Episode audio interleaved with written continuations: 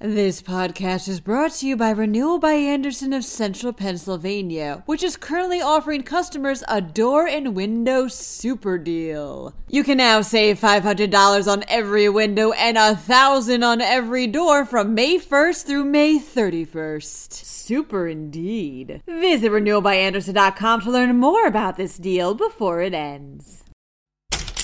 Elections were held throughout Pennsylvania on November fifth, with one voter casting a ballot from two hundred fifty miles above the earth. However, some voters struggled with the new voting machines being used for the first time in several counties, which led to delays and even an apology from the York County commissioners. In non-election news, a Pennsylvania destination made the list of the top thirty sights to see across the globe, and another Pennsylvania city ranks among the happiest places in the United States.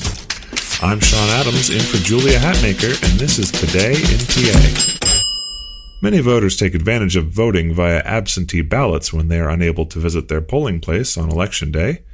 This is often due to work taking them beyond the bounds of their municipality, and a stint on the International Space Station would make a commute to the polls a bit tricky.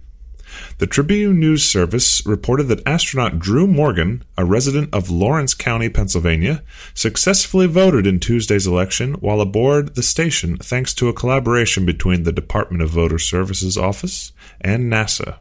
The ballot was sent to Morgan electronically with a secure password and P D F file where he could select the candidates of his choice.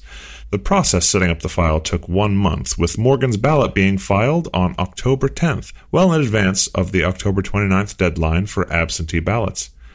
Makes me grateful my polling place is less than a block away from where I live. Voters in thirty-five counties across Pennsylvania, including Perry, York, and Lebanon counties, had their first opportunity on Tuesday to use new voting machines, which produced a paper ballot that the voters can check before submitting. Teresa Bonner with Penn Live dot com reported that the new machines were put in place following the twenty sixteen election, when it was discovered that hacking attempts were made in Pennsylvania and twenty other states to affect the election. However, not everything went smoothly with the new machines, as reported by PennLive's Jan Murphy. Many voters complained about the new system. And David Wenner with Penn Live dot com reported that the York County Commissioners issued an official apology for the long waits and inconvenient process. Per their statement, one machine per polling place was simply not enough to move smoothly. Rwanda, Kyrgyzstan, Ecuador, and Pennsylvania? A panel of travel bloggers has included the Laurel Highlands in western Pennsylvania as one of their top thirty emerging destinations in the world for two thousand twenty. Deb Kiner of Penn Live dot com reported that the region ranked number twenty-seven between McLaren Vale in South Australia and the nation of Azerbaijan. Winners were selected from almost one hundred nominations from tourism boards and governments across the globe. The attractions cited in the Laurel Highlands include Frank Lloyd Wright's Fallingwater and Kentucky Knob, Fort Ligonier and Ohio Pile State Park, as well as ski slopes and resorts, whitewater rafting, and woodlands.